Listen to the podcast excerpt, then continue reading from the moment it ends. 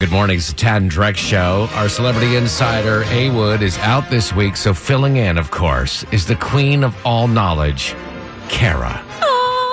You got some casting calls, Kara? Today would Yeah, send man. them over or something? Yeah, so Oh, do you okay. remember? Uh, it was a while back, but she was telling us about Doom Patrol.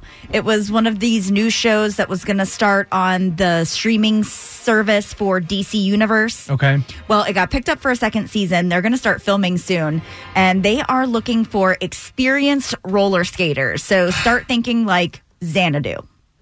They want men and women, 24 and up, and they want video of you skating so you don't get out there and look like a baby giraffe trying to stand for the first time. Is it still a thing anymore? Because I remember growing up, 12, 13, 14. I mean, Saturday afternoons were reserved for the skating rink. And then, like, you were waiting for Sophie B. Hawkins to come on so you could ask the one girl to, like, The do the couple couple skate. skate. and, Yeah, well, man. couple skate and backwards skaters. were uh, For allowed. sure. Okay, for me, it was the Saturday Night Fever soundtrack, and it was Interskate 91. It was right off I 91 up in Interstate Massachusetts. We 91, had to yes. drive like three days to get there because I lived in the sticks. We didn't have any skating rinks or anything fancy like that. That's funny that all three of us are roller skaters. My Wow. spot was Sparkles, and I was there every Thursday, Friday, Saturday night. Where was Sparkles? Uh, in East Cobb over in Park Air, it was like that was my spot. But there's also one now, still, I think, in uh, Kennesaw.